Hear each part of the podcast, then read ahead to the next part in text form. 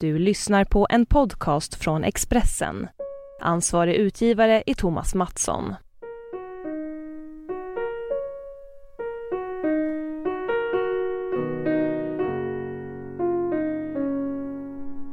Ondskan hade blanka stövlar och kanoner som spydde död och förintelse. Det var den 9 april 1940. Klockan 12 minuter över fem på morgonen knackade en betjänt på dörren till Gustav Vs sovrum. Kungen satte morgonrocken med ränder i blått och vitt över pyjamasen och tände morgonens första turkiska cigarett. Han väntade brådskande besök. Om några timmar skulle Sveriges öde avgöras. Och ansvaret för om katastrofen gick att undvika vilade på den åldrige monarkens axlar.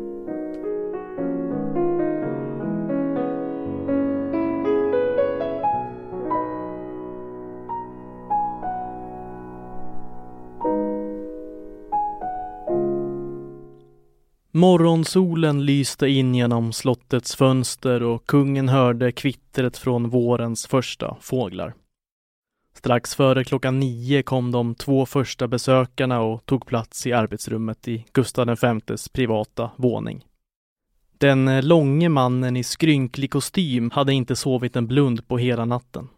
Hans namn var Christian Günther, vår 54-årige utrikesminister. Intill honom satte sig en kortvuxen och kraftig man som försökte hålla sina darrande händer stilla.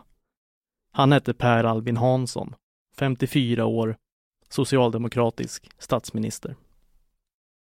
Våldtäkten på Danmark och Norge hade hänt under nattens mörka timmar. I Norge kom ondskan från havet.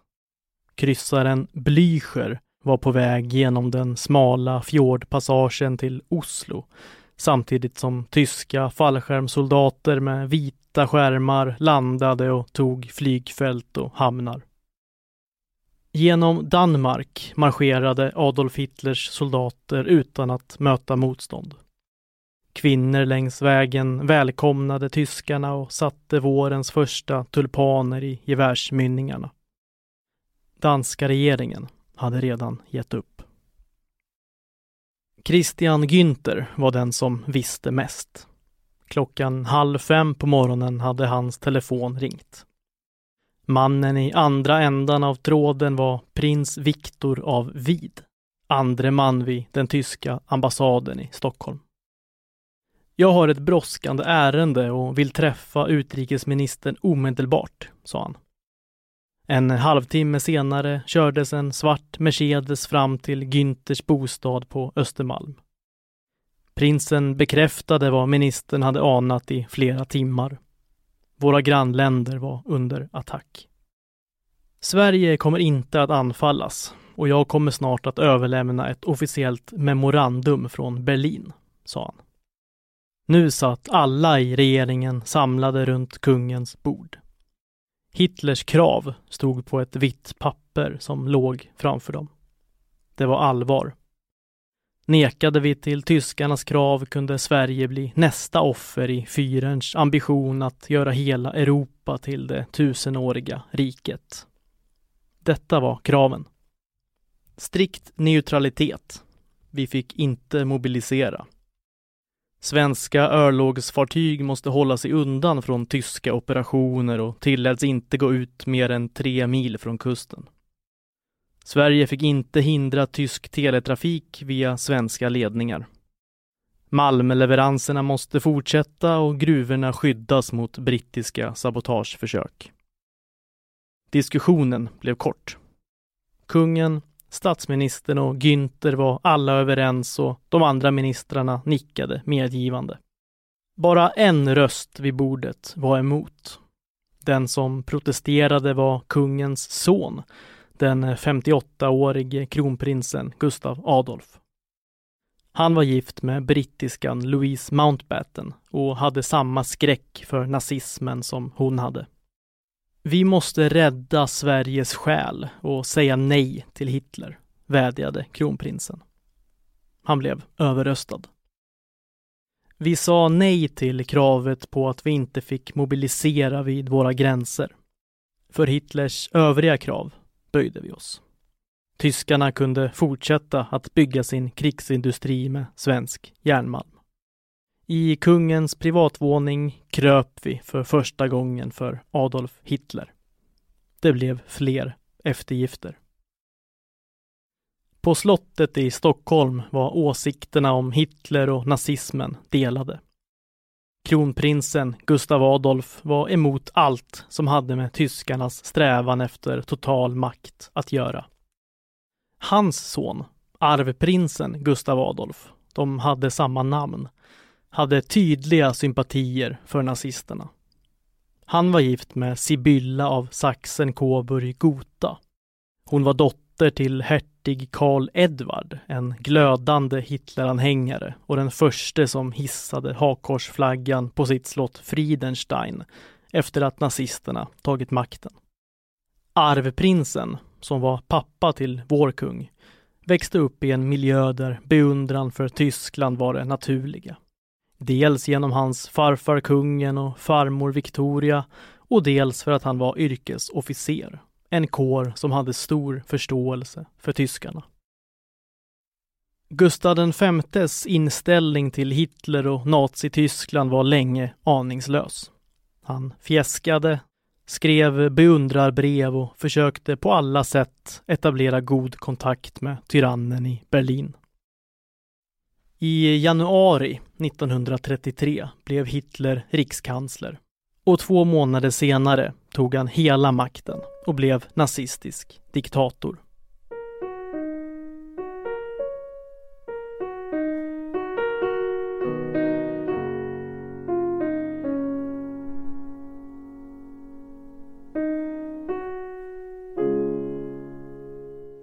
Gustav V var på väg hem från sin årliga semester på franska rivieran och stannade i Berlin för att äta lunch med fyren.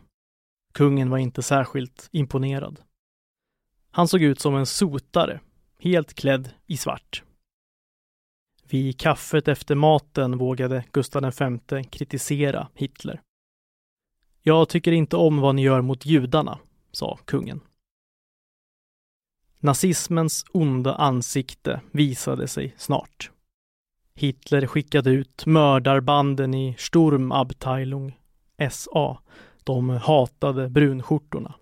Kommunister och socialdemokrater fängslades eller mördades.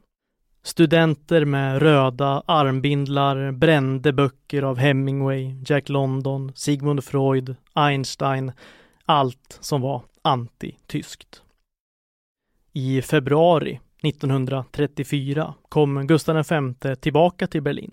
Vid en stor högtid på svenska delegationen hedrade han fältmarskalken Hermann Göring med Storkorset av Svärdsorden, en förnäm svensk utmärkelse.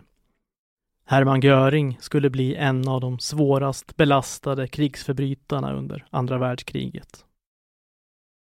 Bara fyra månader hade gått sedan kristallnatten.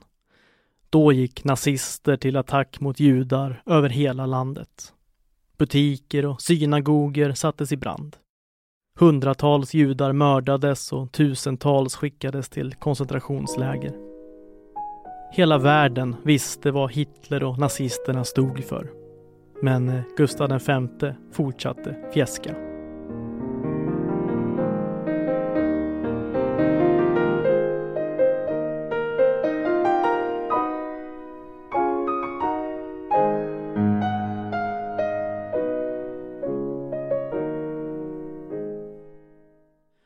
Första gången arvprinsen träffade Hitler var vid Berlin-OS 1936. Gustav Adolf kom till olympiaden både som ordförande i Riksidrottsförbundet och som tävlande i svenska ryttarlaget i banhoppning. Gustav Adolf och Sibylla hade fina platser på hedersläktaren. Fyren hälsade hjärtligt. Gustav Adolf var inte bara OS-pamp han skulle också bli kung. Kanske en blivande bundsförvant i ett vänskapligt sinnat lydland. Vid ett annat möte, tre år senare, visade Hitler stolt upp sitt nybyggda rikskansli för Gustav Adolf. Den 20 april 1939 reste vår tyskvänlige överbefälhavare Olof Törnell till Berlin och gratulerade Adolf Hitler på 50-årsdagen. Fyren fick en statyett föreställande krigarkungen Karl XII. Då var det bara några månader kvar till Hitlers soldater tågade in i Polen och den stora tragedin började. Sveriges järnmalm var orsak till våra grannländers olycka. Både Norge och Danmark hade, liksom vi, förklarat neutralitet då kriget bröt ut. Sverige stod för mer än hälften av järnet som Nazityskland behövde för krigsindustrin. Från gruvorna i Kiruna och Gällivare skickades det till Ruhr och gjordes till stridsvagnar och kanoner. Tyskarna betalade med kol och koks som vi behövde för att värma husen och hålla fabriker igång under de kalla krigsåren.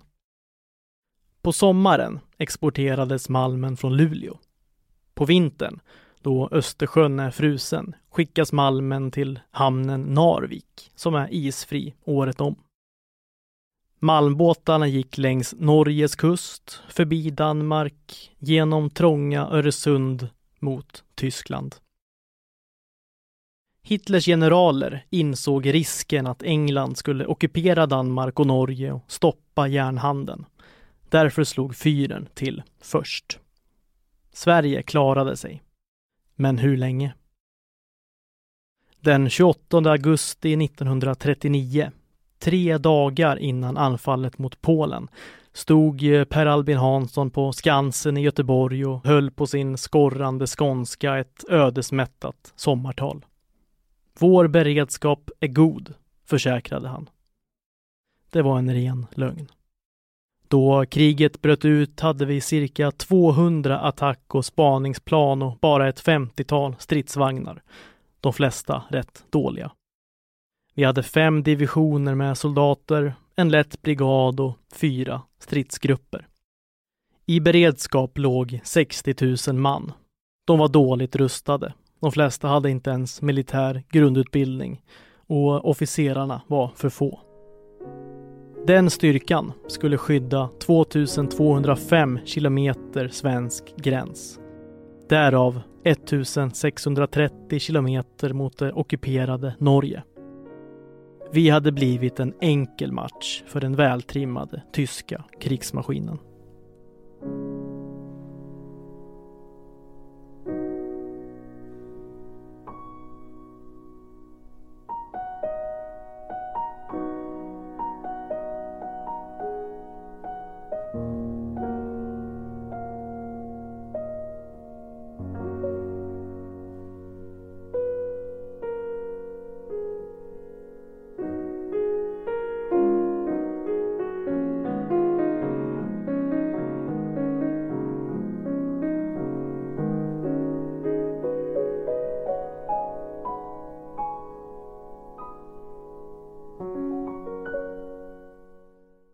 Du har lyssnat på en podcast från Expressen. Ansvarig utgivare är Thomas Mattsson. Fler poddar hittar du på expressen.se podcast och på iTunes.